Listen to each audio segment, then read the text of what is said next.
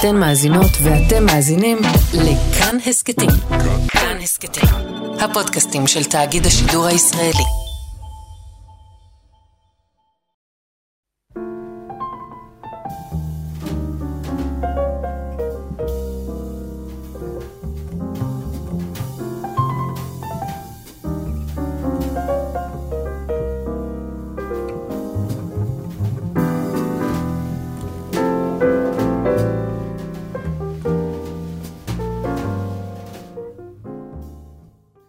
שבת שלום, צהריים טובים, ברוכים הבאים להתבודדות ברדיו כאן תרבות, אני יאיר אסולין ואיתי השבוע דור סהרמן, היסטוריון ופובליציסט ומתחיל להיות אורח קבוע ברצף הזה שלנו של אה, התבודדות, שזה מאוד מאוד כיף. ואנחנו יוצאים למסע השבועי שלנו לעומק ה... עומק המציאות, אל הדברים שמבעבעים מתחת, אל מה שלא נראה בכל מיני צורות וכיוונים. אהלן דור, שלום, שלום. כיף שאתה פה. אה, אה. כיף להיות. ואני אני רוצה להתחיל את השיחה שלנו, שבהמשך עוד תיגע ברוסיה ובשרת ובביבי ובמילצ'ן ונסיעה עם שירה וזה, אבל אני רוצה להתחיל אותו דווקא בפרשת השבוע. אה, פרשת בלעם, פרשת בלק, בלה, כן. שזה כמובן סיפורו של אה, בלעם, הנביא, הנביא, הנביא הלא יהודי הכי מוצלח כביכול. הנביא שלא בטובתו. הנביא, לא יודע אם כן. בטובתו או לא בטובתו, אבל בעיניי זה אחד הטקסטים הכי מטורפים בתורה. חד משמעית. בתנ"ך. וממילא גם כאילו אחד הטקסטים הכי מטורפים בתרבות המערבית. לגמרי. כאילו אני חושב, אי אפשר לחשוב על קפקא בלי לחשוב על בלעם והאתון שלו שפותחת את הפה ומתחילה לדבר. כאילו אי. אפשר לראות את הרצף הזה שבאמת מתחיל משם, ובעיניי, וככה את זה אני כאילו רוצה לזרוק לשיחה שלנו בהתחלה, בעיניי המסר של כל הסיפור הזה של בלעם, שבעצם הוא, הוא סיפור מורכב. כי כאילו על פניו בלעם, הוא, אחלה, הוא, הוא בסדר. מגיעים אליו, מציעים לו כן. לבוא לקלל, הוא כל הזמן מקפיד על הפרוצדורה. פרוצדורלית הוא מדהים, אוקיי? הוא כל הזמן שואל את אלוהים, הוא מברר, מותר לי, לא מותר לי. כל הזמן עושה את הפאסיב אגרסיב הזה, לגרום לאלוהים להגיד לו, טוב, יאללה, לך כבר, כאילו, תשחרר אותי. וכאילו הסאבטקסט של הפרשה הזאתי, הוא כאילו, אל תבלבלו לי את המוח. אני חושב שזה כאילו, ה... אם התורה אומרת משהו לבני אדם, בפרשה הזו היא אומרת את זה. כאילו, זה שאתם פרוצדורלית בסדר, וזה שהמעשים שלכם הם כביכול בסדר, וזה שאתם כל הזמן מנסים לעשות, כאילו, לייצר פסאדה שאכפת לכם וזה, כל זה לא רלוונטי אם הכוונות שלכם גרועות.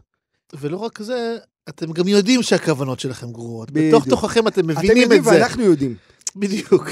כאילו, כולם, כולם יודעים שה... שהדבר, יודעים מה האמת, ועדיין, כאילו, אנחנו משחקים כן. את המשחק, אבל אנחנו לא קונים את המשחק הזה. כן. כאילו, באמת יש את ה... הזכרנו את הקטע הזה עם האתון, שבאמת משל כן. מטורף לכל כך הרבה דברים, אבל זה בעיקר קטע מחמיר לב. הקטע הזה שבו נכון. האתון פתאום פותחת את הפה, ואומרת לבלעם, כאילו, מה אתה מרביץ לי? מה אתה... אגב, זה מדהים שזה אתון ולא חמור, כן? כן. נכון, כאילו, הדבר נכון. הזה, והיא אומרת לו, מה אתה מרביץ לי? אם אני עוצרת, כנראה יש סיבה גם אם אתה לא רואה אותה. בדיוק. לא כל... אתה לא רואה הכל. כאילו, אני חושב שזה יתחבר בהרבה מקומות בשיחה שלנו היום, כן. אבל אתה לא רואה הכל, וזה שאתה חושב שאתה כאילו שולט בכל המציאות שאתה, אתה מפספס משהו מאוד מאוד עמוק. כן. אני, אני תמיד קראתי את זה קצת באיזשהו רובד פסיכולוגי, ש... כי, כלומר, ש, שפי האתון הנפתחת והאתון שמדברת, זה קצת בעצם מייצג איזשהו מאבק פנימי אצל בלעם. כלומר, איזשהו שיח פנימי אצלו, כאילו... שעל מה הוא זה, יושב. זה לא באמת האתון שעוצר את זה, הוא שעוצר, זה הוא שמנהל עם עצמו איזשהו מאבק פנימי כזה, שזה מתבטא בזה אבל מה, מה, מה, מה המאבק הפנימי אני שלו? חושב שהוא, ב-? כמו ש... כי כמו שאמר, כמו שאמרתי קודם, הוא, הוא מבין ש, שמשהו פה לא בסדר, הוא יודע באמת, אני לא יודע עד איזה רו- רובד עמוק הוא מבין את זה, עד כמה זה יושב אצלו בתת מודע, אבל באיזשהו מקום הוא מבין ש, שמה שהוא עושה הוא, הוא לא נכון. ו... והוא נמצא בקונפליקט, והקונפליקט הזה מתבטא פשוט בזה ש... שאולי חווה את זה דרך האתון שעוצרת ומדברת איתו, אבל בעצם זה איזשהו ממש, הוא, זה ממש משהו מרגיש שיוצא מתוכו, מהפנימיות שלו, מה, מהקונפליקט שבו הוא נמצא. אה, אבל בגלל שאולי הוא, הוא נע בין האמת לשקר, בין הטוב לרע, אז, אז הוא לא מסוגל לחוות את זה כשיח פנימי. הוא זה מעניין, כאילו, חווה אתה את זה כמין ש- משהו חיצוני שנכפה עליו. כאילו, אתה אומר, גם כשיש את הבלעם הזה, שהוא באמת כאילו השקרן האולטימטיבי, או השחקן האולטימטיבי, או המניפולטור האולטימטיבי, עדיין בפנימיות שלו משהו מכרסם בו. הוא לא. הוא- גם אם אתה מצליח, גם אם כולם מאמינים לך, מעצמך אתה לא יכול לברוח בסוף. כן, כן, אתה, אתה לא תהיה מסוגל. זה, יש כזה שיר יפה של אה, חיים גורי, הנמלט, והוא אומר שהוא כותב שם ש... ש...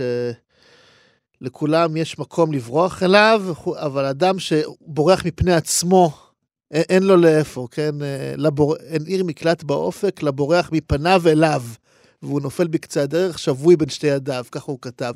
אדם שבורח מעצמו, אין לו לאיפה לברוח בעצם. הוא, הוא לעד יהיה נמלט. יפה, יפה מאוד. אז בואו נתחיל. יאללה.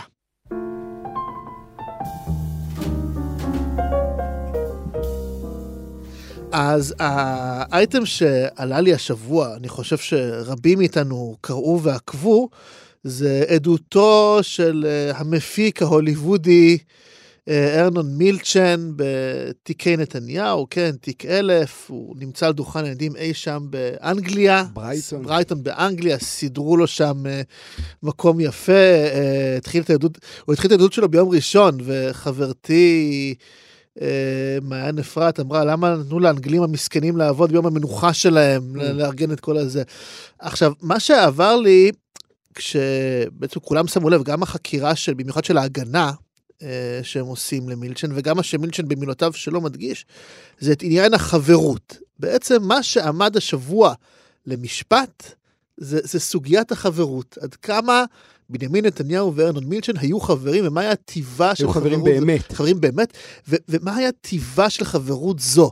עכשיו, אני לא נוגע פה בכלל לפן המשפטי, כי טענו שבעצם זה בכלל לא משנה אם הם היו חברים, לא היו חברים, שמבחינת השאלה הפלילית זה כאילו לא זה, ואם כן. ההגנה מנסה משהו, אז הם מנסים, אבל זה לא מה שמעניין אותי. מה שמעניין אותי זה שמנסים לבחון פה בכלים משפטיים מושג שהוא כל כך אישי ואינטימי כמו חברות. כשמיל שנמצא על דוכן הדיב, הוא מנסה להסביר מה טיב החברות הזו, ואיך זה נרקם ביניהם, והציגו השבוע איזשהו מכתב שבאמת שנתניהו שלח למילצ'ן כשהוא נבחר שוב ב-2009, והוא כותב לו, אחי, אחי, אתה החברי הטוב ביותר, היה כאן, לא זה. ומצד אחד, מצד שני מראים באמת את ה... כלומר, מילצ'ן מתאר את האספקה העצומה הזו של מתנות, כן, רכבת של מתנות, ושהם גם מנסים בשלב מסוים לעבוד על שרה נתניהו. ולספק לה איזה שמפניה אחרת, והיא עולה עליהם. יותר זולה. יותר זולה, וזה... ו- ואתה אומר, וואו, איזה מין... א', איזה חברות מוזרה, אבל אז זה גם גרם לי לחשוב, מה היה קורה אם אני הייתי, אם אני הייתי שם? הייתי צריך מאיזושהי סיבה לבוא ולהעיד על קשר חברי שיש לי, על חברות שיש לי עם אנשים. איך זה היה נראה בעיניים משפטיות? כאילו, אולי פתאום כשאתה מנסה לבחון בסכין מנתחים, mm-hmm. מונח כל כך רגיש ומורכב כמו חברות, אז, אז פתאום, אפרופו פרשת השבוע, פתאום הרבה דברים פתאום יוצאים אבסורדיים. כלומר, כי, כי בעצם עושים פה מעין סוג של התחשבנות כזו, אומרים כן. כזה, אני עזרתי לו במשך, לא יודע מה, שנה שלמה, נתתי לו כסף ומתנות ודברים, אה, הוא לא התייחס אליי, הוא לא, לא יודע מה, יש פה כל מיני, כלומר, אני מזמין פה כל אדם לנסות לחשוב על איזשהו קשר חברי משמעותי שיש לו, ומה היה קורה אם עכשיו עומד לחקירה בדוכן העדים, מול תובע, מול סנגור, מול שופט, ואיך זה היה נראה. כאילו, זה, זה, זה, זה כאילו כמו שעטנז, דבר כן, שלא, מין שלא במינו. אני, אני מאוד מסכים, רק אגיד גם שהדבר המעניין, כשמנסים לעשות את מה שאתה מתאר, אז פתאום הכל נהיה מאוד מאוד קיצ'י.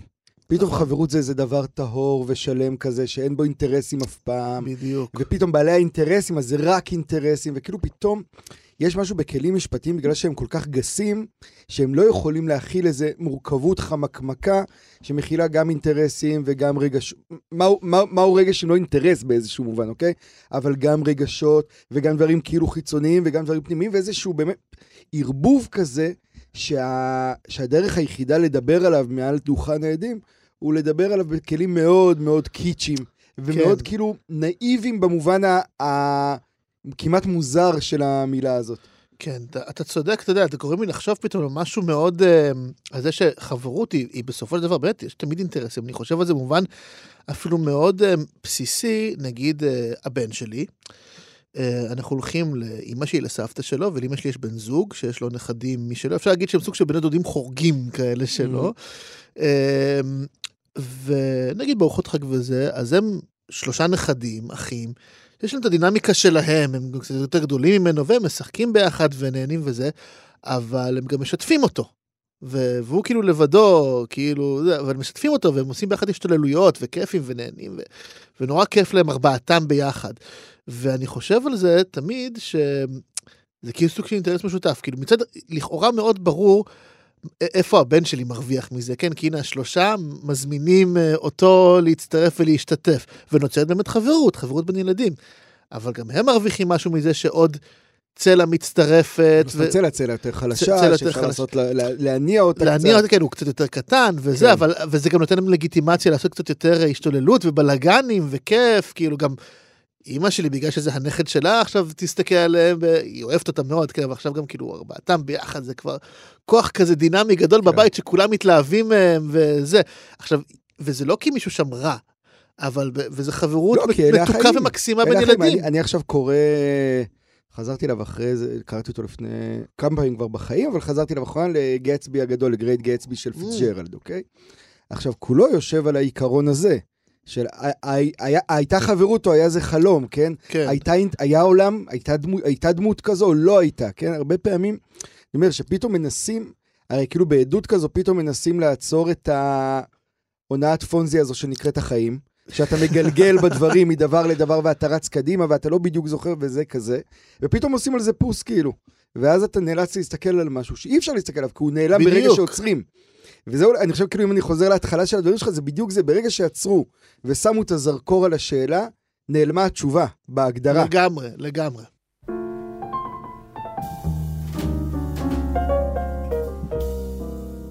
טוב, אז... אה, לא בהמשך ישיר, אבל אני חושב באיזשהו המשך לדבר הזה כמעט רגשי מבחינתי.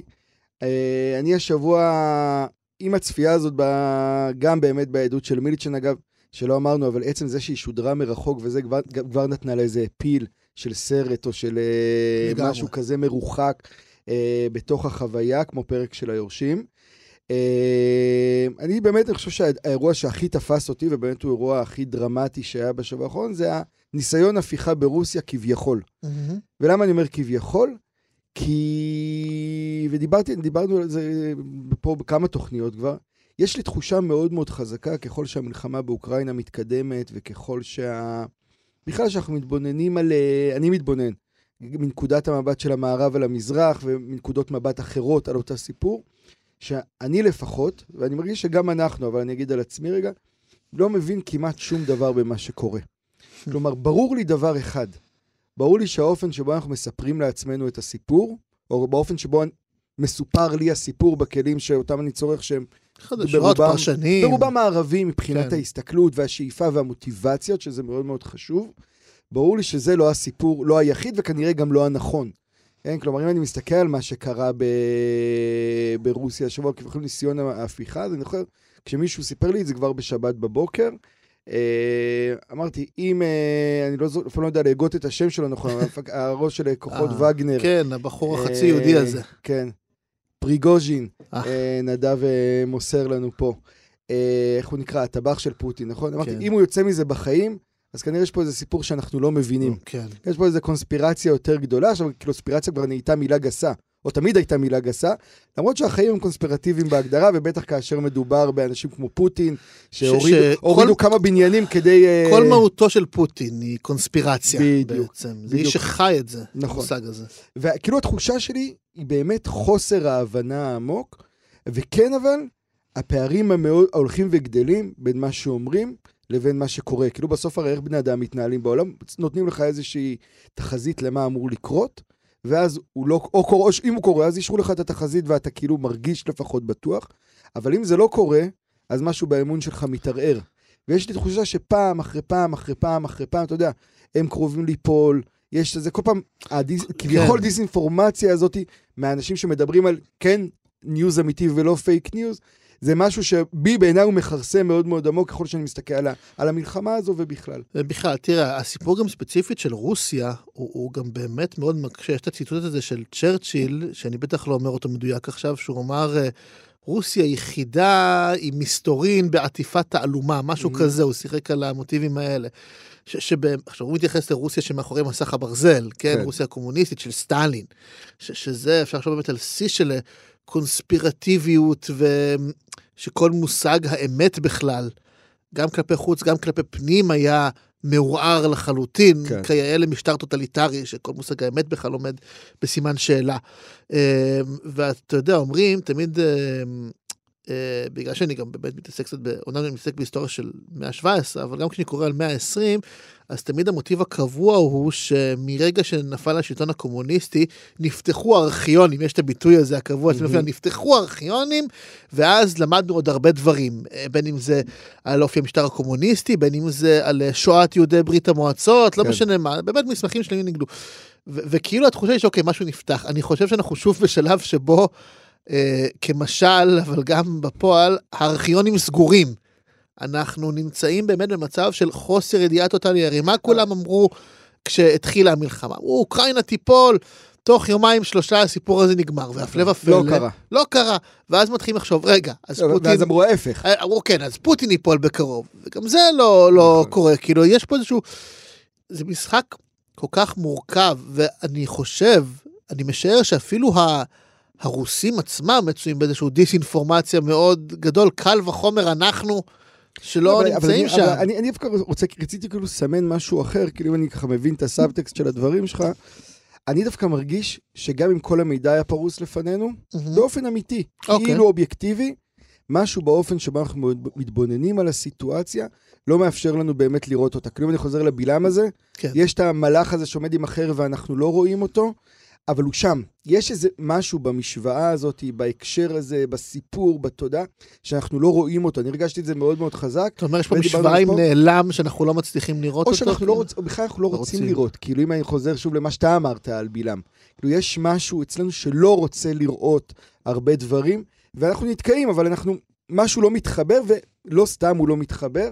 אני, נגיד, לי זה מאוד התחזק בבחירות האלה שהיו בטורקיה. אוקיי? שהיה כן. ברור, הנרטיב היה ברור שארדואן יקרוס, כולם שונאים אותו, הכל גרוע, טה-טה-טם. ובסוף, ובסוף לקח לא- בהליכה. כן, עכשיו, לא, בלי לגנוב את הבחירות, לא הבנו משהו לגבי התודעה של הטורקים, כן. אוקיי? ואני מרגיש שאותו דבר מת, מתחולל פה, ויותר מזה אני אגיד, וזה בעיניי הדבר המטריד, שחוץ מזה שאין סוף משאבים ואנרגיה מושקעת בזה שלא נבין, מהמם. אני חושב שגם איבדנו את הרצון להבין. יש את המשפט הנהדר הזה של אה, הסופר האמריקאי, תומאס פינצ'ון, שהוא אומר, אם הם יגרמו לך לשאול את השאלות הלא נכונות, הם לא יצטרכו לדאוג מהתשובות. אוקיי? אז כאילו יש משהו בדבר הזה שכבר הפסקנו לשאול. יודע, בהתחלה שאלנו שאלות לא נכונות, והתשובות לא הספיקו לו, ואיבדנו את הכאילו את הרצון לשאול על עולמות אחרים. הזכרת כאילו קצת המחקר ההיסטורי וכזה. אה, כאילו חזרתי השבוע בעקבות התחושה הזאתי ל- לישעיה ברלין. אה, אוקיי? לקריאה שלו. על רוסיה. כאילו, אני חושב שהוא באמת האדם האחרון בחוויה ש- שסיפק הסתכלות מערבית שהצליחה לחדור פנימה לעולמות האלה מבחינת הסנטימנט, ובסוף גם אצלו, אתה מרגיש שהדבר הכי חזק הוא הידיעה שגם הוא לא מבין שהוא לא יודע. הסוף. למרות שהוא דובר את השפה והוא יליד ריגה, ות... גם הוא לא יודע ולא מבין.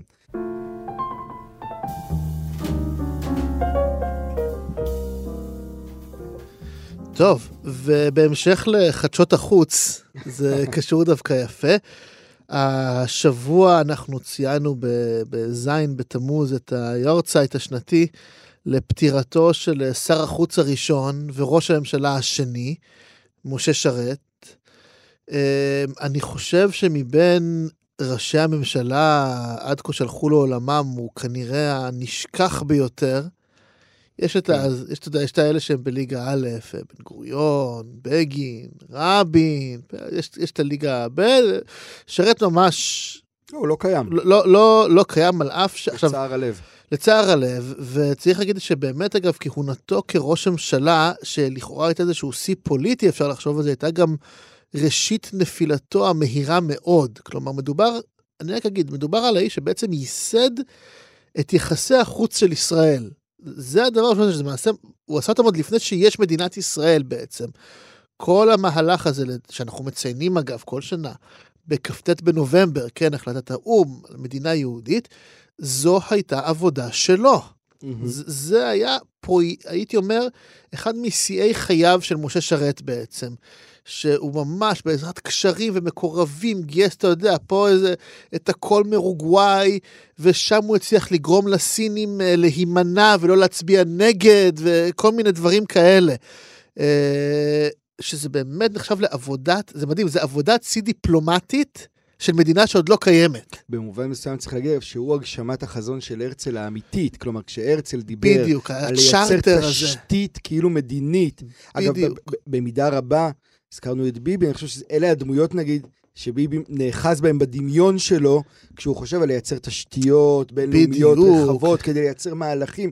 אלה המקומות שכאילו מעניינים את אנשי באמת הציונות המדינית. מדינית, בדיוק. ב- את, את הליצור את הקונסנזוס הזה של מדינה ליהודים, ו, ושרת באמת היה המגשים הגדול של השגת הקונסנזוס, והוא בעצם גם במידה רבה ייסד את אה, כל כאמור יחסי החוץ של המדינה והתווה את הדרך. עכשיו צריך להגיד משהו, הוא, הוא בשנותיו הטובות, הוא גם באמת הלך יד ביד עם בן גוריון, הוא היה מהמם. שני רק לבן גוריון וקרוב אליו מאוד בעוצמתו והשפעתו. אני רק אגיד שפרויקט הדגל שהם הובילו בשנים הראשונות ממש של המדינה, זה היום, אתה יודע, אוהבים להגיד על כל דבר שזה עמדה לא פופולרית, אבל זה באמת היה עמדה לא פופולרי, וזה הסכם השילומים. כן. שבאמת כנגד קונצנזוס עצום מימין ומשמאל. אני, 90% מהאנשים במדינה התנגדו לדבר הזה, אני חושב, אם היו עושים סקרים, זה מדהים.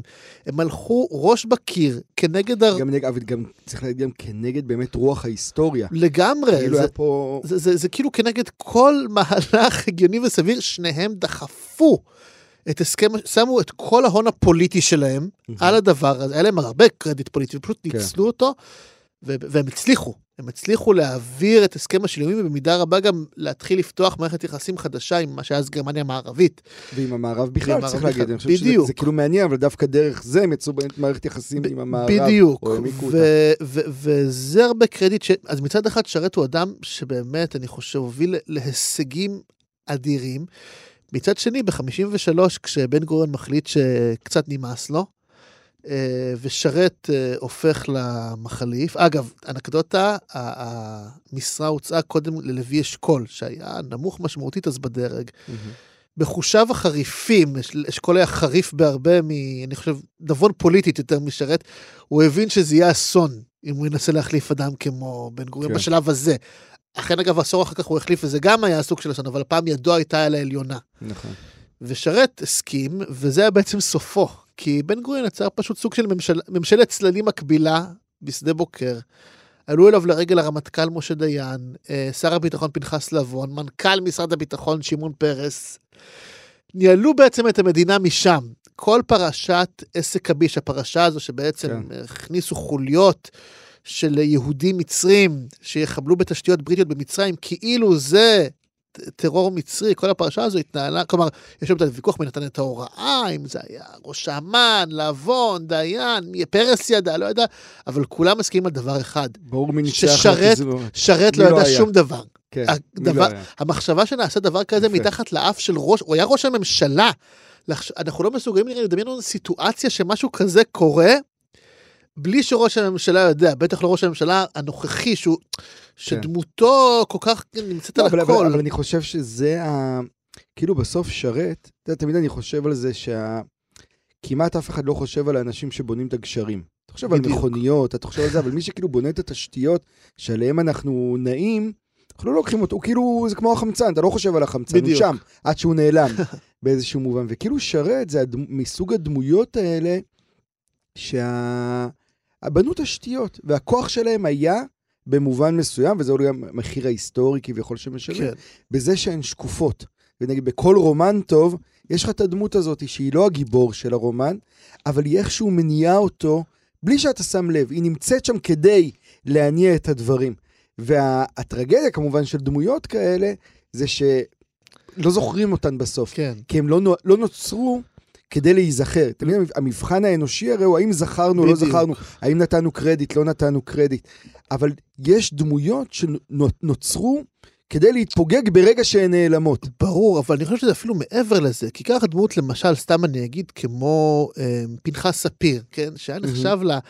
בעצם למנהיג הבלתי מעורער של מפא"י בשלב כן. מסוים, למרות שהוא מעולם לא היה ראש הממשלה, אבל הוא היה הפונקציונר הכי מושך בחוטים שם. אה, ואני לא יודע כמה הם זוכרים את ספיר, לא זוכרים את ספיר וזה, אבל, אבל אני לא חושב שהוא הלך לעולמו בתחושה מרירה, נגיד כך. שרת הטרגדיה שלו... אבל ספיר ושרת זה, זה כמעט הפכים. הפכים, אני אומר, הטרגדיה של שרת היא שהוא הוא היה הגלגל המניע, הוא היה סוג של כינור שני, אבל שהופך לכינור ראשון, ואז... הם- לא, הוא הפך לכינור ראשון בגלל שהוא היה כינור שני. למה? בסופו של דבר, הרי ה... הוא היה שם, דיברנו על תבונה פוליטית, כן. לא תבונה פוליטית, במוב... אני חושב שאם אנחנו רוצים כמעט לדון אותו לכף זכות, או באמת, אני חושב שיש משהו בזה שאדם אולי מכיר את עצמו, הוא ידע כן. שזו ההזדמנות שלו עכשיו להיות ראש ממשלה, לא בשביל להיות ראש ממשלה, כרגע צריך... דרך. צריך את הדבר הזה, אני לא כן. בטוח גם שהוא יתבע דרך, אתה יודע, הוא כן. כאילו, יש, אני אומר, יש אנשים שקופים, וזה לא דבר רע, בכל מערכת יש אנשים שמייצרים את התשתיות האלה. אני חושב שהתפקיד, אגב, של תרבות, תרבות פוליטית, חברתית, אמיתית, היא לשים לב לאנשים האלה. בוודאי. ולהכיר בהם ולתת להם את המקום שלהם בדיעבד, לא כי הם היו גיבורים וסיפרו סיפור מדהים וכולי, אלא כי הם אלה שבנו את התשתיות. כאילו חברה שלא, ואני חושב שהחברה הישראלית לוקה בזה מאוד מאוד חזק, היא מאוד מעריצה גיבורים. אבל ה... מי שאתה, בפרש... מי שזוכר את משה רבנו אבל לא זוכר את אהרון הכהן, כן. מפספס משהו מאוד מאוד עמוק לגבי איך, נגיד, מהלך כזה מתנהל. או איך חברה אמורה להתנהל. ואני חושב שזה האתגר שלנו, מה שאתה מסמן פה בעצם בדברים שלך, וגם אמרתי לך שלאורך השנים קיבלתי הרבה מיילים מהבן שלו, כן, שבעצם הדהד את הכאב שאתה מדבר לגמרי. עליו, ורצה להנכיח אותו בשיח, לפעמים בחוסר מודעות כזו כן. לדבר הזה, למה שאנחנו אומרים כרגע. אה, אני חושב שהתפקיד המוסרי, לא מוסרי במובן הצדקני של המילה, אלא מוסרי במובן הפרקטי, במובן של חברה שיש לה מוסר, שיש לה זהות, שיש לה הסתכלות פנימית. חברה שצריכה להכיר את עצמה. בדיוק, בדיוק. זה להכיר את הדמויות האלה, ובאמת לא לשים לב רק לטסלות שנוסעות על הגשר, אלא גם למי שבנה את הגשר. לחלוטין.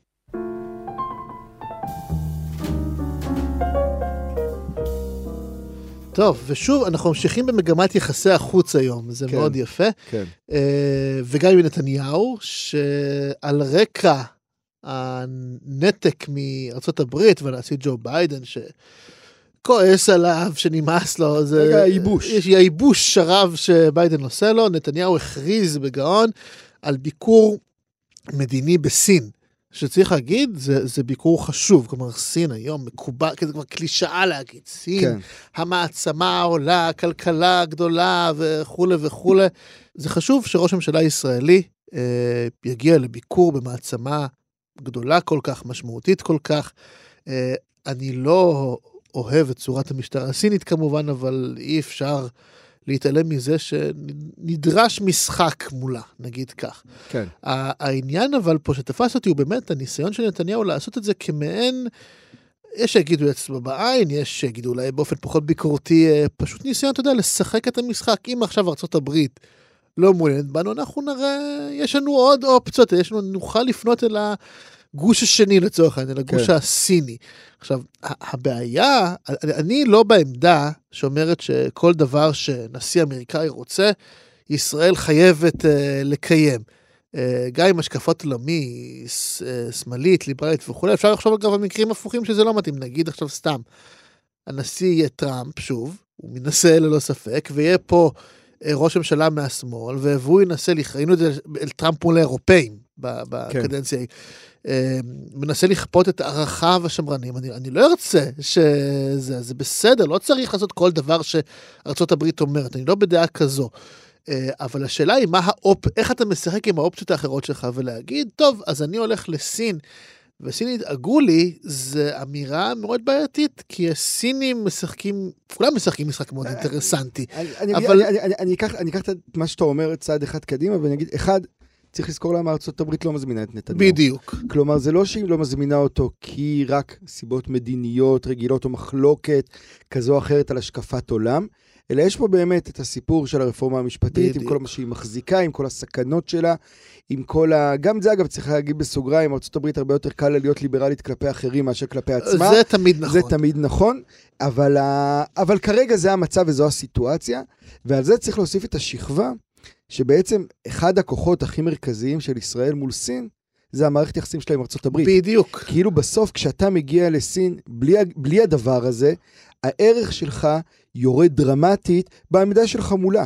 אני כן רוצה להגיד, להוסיף על זה עוד שכבה אגב, ולהגיד, זה אפרופו משה שרת ומה שדיברנו על ציונות מדינית, האתוס הציוני, או אפילו האתוס ההרצליאני, הוא לא אתוס ציוני בהכרח, הוא אתוס באמת של הרצל, זה ההבנה הזאת שאחרי שאמרנו את כל מה שאמרנו, התפקיד שלך כמדינאי מעצב מציאות, הוא כל הזמן באמת לעשות את הפניות פרסה האלה.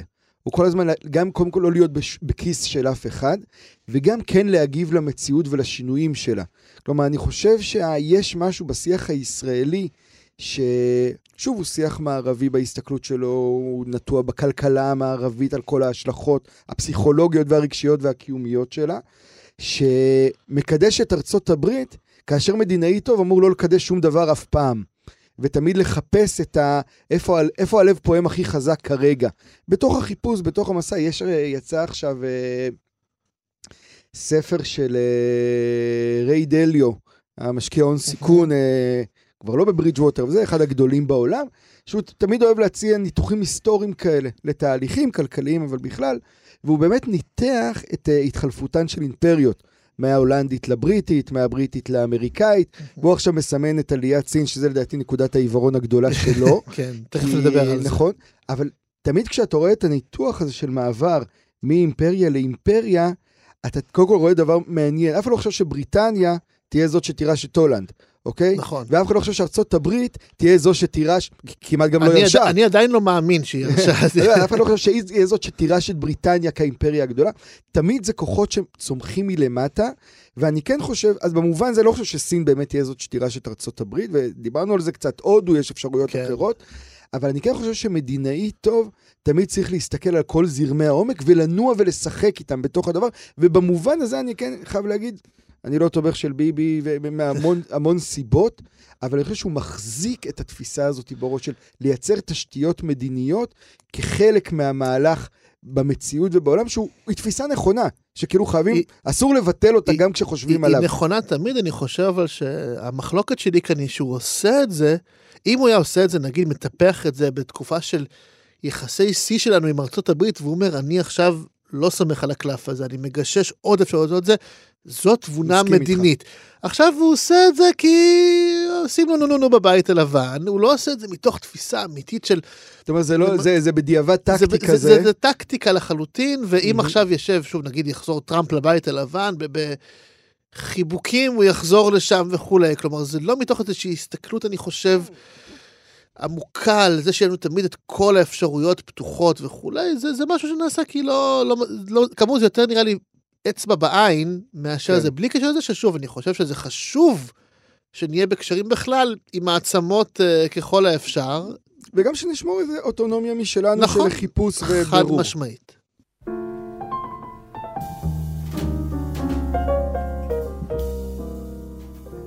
אז במעבר חד, או אני לא יודע אם הוא חד, אה, הייתי השבוע, השבוע התקיים פסטיבל הג'אז בירושלים, שכידוע למי שמאזין את התבודדות בחמש שנים האחרונות, אני מאוד אוהב ג'אז, ומי שמקשיב לנו ברדיו, אז הוא יודע שכל תוכנית מסתיימת בג'אז. אה, והייתי בפסטיבל הג'אז בירושלים, באירוע, ביום הפתיחה, אה, וככה התבוננתי על הקהל, שברובו הוא קהל, אה, כאילו כמרבה, למיטב הסטיגמה. כן. כאילו מבוגר, אה, ירושלמי כזה, שאוהב ג'אז, כן. אה, שזה פחות או יותר הקהל, וחשבתי, וככה רציתי כאילו לשתף אותך במחשבה הזו, שה... שיש משהו בג'אז, או ביחס הישראלי לג'אז, שהוא החמצה מאוד מאוד גדולה. כי אני אעשה איזה כאילו מדרש על הדבר הזה. כאילו יש לי איזו תחושה שאנחנו כישראליות, אפרופו שרת, אפרופו בן גוריון, אפרופו כזה, יש בנו משהו, אפרופו קיר הברזל כאיזה אתוס, כן. יש בנו משהו שמתנגד כמעט רגשית אה, לחיפוש הזה שהג'אז מציע. כאילו לחוסר ודאות, לערעור הזה, ללקחת סטנדרט ולצאת עליו לעשר דקות של אלתור. אה, אנחנו כאילו צריכים משהו הרבה הרבה יותר מובנה, גם כשאנחנו צורכים תרבות. אנחנו צריכים את השיר של השלוש דקות כן. ו-26 שניות אה, בתוך הדבר. ויש פה החמצה, כלומר, אני מרגיש שג'אז זה איזושהי מלאכה תודעתית, פנימית, שהיא גם עמדה מוסרית על העולם. כן, עמדה באמת של חיפוש, של בירור, של לשאול שאלות, של לפרש תמות כל הזמן, הפרשנות הנצחית הזו של סטנדרטים שכל הזמן מתקיימת, וזה דבר שאין לנו אותו, וכאילו כשהייתי שם וראיתי רק את הקהל המבוגר הזה, שגם הוא לא מאה אחוז מבין את כל מה שאמרתי עכשיו, אלא הוא סתם זה נחמד לבוא לערב בירושלים כן, ולשמוע ג'אז, כן. והוא קצת צעירים, שכנראה רובם נגני ג'אז בעצמם, בדיוק. אה, כמו בערבי שירה קצת, אה, להבדיל. אה, כן. אה, אנחנו, הרגשתי שכאילו יש פה איזו בשורה, שהיא לא בשורה טקסטואלית או אינטלקטואלית בהכרח, אלא בשורה חווייתית, שקשה לנו להכיל ולהתמודד איתה, ואני חושב שזה מעיד משהו בעייתי עלינו. אתה יודע, אני חושב על זה שמצד אחד אתה אומר את זה, יש באופי הישראלי, אתה יודע, אוהבים לדבר על, על, על הקומבינה הישראלית, ועל זה שהכל כאן אה, כל כך מאולתר ולא מסודר וזה, אז לכאורה יש גם משהו באופי הישראלי שעשוי להתאים ברוחו לרוח החופשית משהו, והחקרנית אני- אני- והעיטורית של אני- אני- הג'אז. אני מרגיש שה...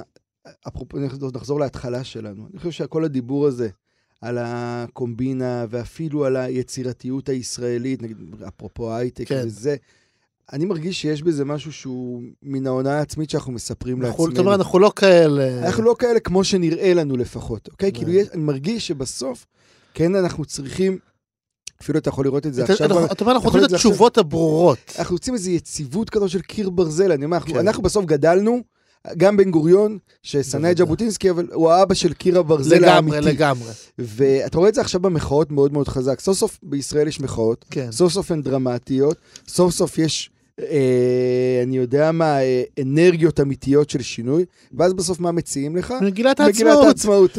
אני טוען שזה הכוח השמרני האמיתי זה בישראל. הכוח של- זה לחלוטין. השמרנות אני, אני קלאסית. קורא לזה אפילו, בעיניי זה סוג של פשיזם חדש, זה ממש לקדש את הדברים האלה. אז, אז אלה שבאמת מקדשים. את הזה, אני קצת באמת, כל אנשי יוצאי צבא קצת עושים לי באמת, אה, בדיוק. זה אני אז נמצא... כאילו יש לנו, יש, אגב, מחאת ההייטקיסטים בתוך הדבר הזה, אוקיי? כאילו, יש איזה אתוס של יצירתיות שוברת כן. גבולות, אבל בסוף כשאתה מסתכל ממעוף הציפור, אתה רואה, רואה גבולות מאוד מאוד חזקים. אל מול באמת אפשרויות של חיפוש אולי שג'אז מציע. אני רק אגיד משהו היסטורי לסיום הנקודה, שדווקא כש, אתה יודע, לצורך העניין נגיד הרוק תפס פה מאוד, גם אם היום לא כולם שומעים רוק, אבל הרוק כבסיס, כמוטיב, ככלים שבהם מנגנים בכל הז'אנרים, כאילו בישראל מאוד תפס פה, משנות ה-60 הוא, הוא תפס. אבל בעצם האנשים שהביאו לפה את הרוק, הם גם הביאו לפה את הג'אז. הרבה נכון. אנשים כמו ארלה קמינסקי למשל, המתופף, עד 120 נאחל לו. הרבה, אה, נכון. הרבה, כלומר, Mhm. ה- ה- הרבה, נכון, דובי ש- שהלך לעולמו בדיוק, ממש היום. אנשים ש... כלומר, בתחילת הדרך, הרוק והג'אז גם היו מאוד מאוד מעורבבים, שומעים את זה, תשמע טיפופים באלבום של החלונות הגבוהים וכאלה, הייתה פה גם להקה כמו הפלטינה, שהייתה להקת ג'אז שנגנה באלבומים ישראלים, אלונה טורל, זיכרונה לברכה, הביאה... אה, אפילו... אה, אפילו יוני רכטר בעצמו. מביא, כלומר, אלי דווקא... מגן, אה, בדיוק. יש, יש פה מוזיקאים שנכנסו למוזיקה הפופולרית הישראלית והביאו איתם את הג'אז, ומשהו, אבל, זה נשאר שם, זה נשאר בדור ההוא. הדוגמה הזאת של הרוק היא מעולה בעיניי, כי ה... כאילו, במובן מסוים, הרוק תפס והג'אז פחות, כי הרוק הוא הרבה יותר נוח לעיכול, למרות הפוזה שלו, הוא אוקיי? תבניתי, הוא הוא הרבה תבניתי, תבניתי, ברור. הוא, הוא, הוא, הוא כאילו הגרסה הקפיטליסטית. הוא המנוני. הוא הגרסה הקפיטליסטית של החיפוש הזה שהג'אז מציע. כן. זה כאילו בדיוק המרחב הזה שבו אתה כאילו מחפש, אבל נשאר מאוד מאוד במקום. אז סתם, איזו קריאה כזאת שבאמת, שנים אנחנו מנסים לקדם אותה פה דרך התוכנית גם, של לתת מקום לג'אז, לא רק אה, בידור, שזה האופן שבו כן. התרבות נתפסת לצערי בעיקר, אלא כעמדה מוסרית וקיומית.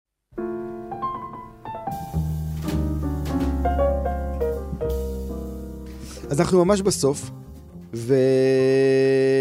ולאחרונה אני מרגיש, ואנחנו גם, גם זה, מדברים על זה הרבה בתוכנית, שאל מול כל הכאוס הזה, וכאילו האי-ודאות, השירה פתאום הופכת להיות איזו תשובה מאוד מאוד רלוונטית, לא כמשהו nice to have או כמשהו איזוטרי, אלא ממש תשובה קיומית לתוך הכאוס הזה. פתאום דווקא לחזור להתבוננות ברגשות האינטימיים הקטנים, החיפוש והגישוש הזה. ואני רוצה לסיים את התוכנית שלנו בשיר uh, מתוך ספר של uh, אדווה מגל כהן, שנקרא כל הקיץ חיפשתי את נוצת האורבני, uh, שהוא ספר ביקורים שלה, שאני חושב שהוא ספר מאוד מאוד מעניין. הוא מעניין לא בגלל שהוא בהכרח מאוד מאוד חדשני, אלא דווקא בגלל שיש בו איזה באמת ניסיון לחקירה אינטימית פנימית שרק שירה יכולה לתת. אז אני אקריא קטע מתוך מחזור שנקרא אוקטובר. אתה מוזג כוס מים קרים במטבח, גבך אליי, מול עיניי המשתאות. פרפור. פרפור לב, נשימות אחרונות, גסיסת חיינו המשותפים. כמו פרמדיק באפוד זוהר היורד מקרטנוע בזירת פיגוע, אני מביטה בפצוע השרוע המדמם ויודעת, זה הסוף. אין הנשמות מיותרות, אין חוסמי עורקים, אין חבישות, אין לאן לפנות. הנה כך, ממש כך, הנשמה עוזבת את הגוף. רק להישיר מבט. החפצים סביב כבר לא מגינים עלינו. כוס היא רק כוס, וגביע הוא רק גביע ולא קדוש. ואין מה להעמיס אל המזוודה, הכל מרוקן ומתרוקן, וערום באת וערומים נלך. עוד מעט תיסגר דלת מאחורינו. מהחלון הפתוח אני רואה דבר מה שנעלם. וילון נרעד ברוח. אה, אתה יודע מה זה מזכיר לי? אתמול שמעתי אה, פודקאסט. קודם כל אני חייב להגיד שלדעתי התגובה הכי יפה לשיר זה איי, איי, כרגע. ההנחה הזו. כן. אתמול במקרה שמעתי פוד, פודקאסט שקורה כאן בתאגיד, מאחורי הקלעים. אה, עם רותי קרן, ושמעתי את זה, אני שומע, שומע פרקים ישנים, והיא ראיינה מישהי שהיא מלבישת בתים לסטים. כלומר. אתה יודע, כשמצלמים סרט או כן. סדרה, אז יש מישהו שתפקידה להלביש את הבית, שזה ייראה, מה, והיא חזרה שם שוב על זה שהבית ייראה חי. אתה לא יכול אה, לצלם סתם, אתה יודע, סט אה, כמו שהוא. צריך לראות שאנשים חיים שם, ואפילו היא ציינה שיש אנשים שבאים, יש צעירים שבאים, שבאים ומלכלכים את הבית, כדי שזה ייראה מקום שחיים בו. כן. אתה שם וילונות מסוימים, היא אמרה גם שיותר צעקני מהמציאות, כי במצלמה זה קצת אה, מתעמם. מתעמם, אז צריך לעשות דברים, שזה ייראה חי, שאתה צופה בבית, תחשוב, תיכנס לאשר, תגיד, באמת אנשים חיים בבית הזה. וזה ממש מהדהד את השיר הזה, כלומר, הבית העירום מכל, המערכת היחסים גוססת, הבית, הבית, מה שאתה כן אומר- חפץ- אני חושב שאתה משהו יותר עמוק. הבית כמשל לכל הנפש בדיוק. שנמצאת בתוך הדמויות ובתוך הסיטואציה. עירום באת ועירום אתה הולך, הבית הוא עירום, וגם מערכת היחסים לצורך העניין, מתה ואיננה עוד. יפה.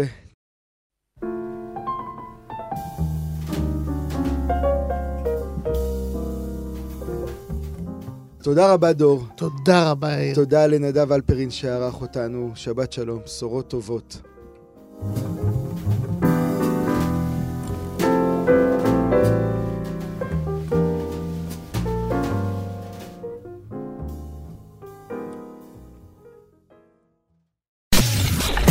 אתן מאזינות ואתם מאזינים לכאן הסכתים. כאן הסכתים, הפודקאסטים של תאגיד השידור הישראלי.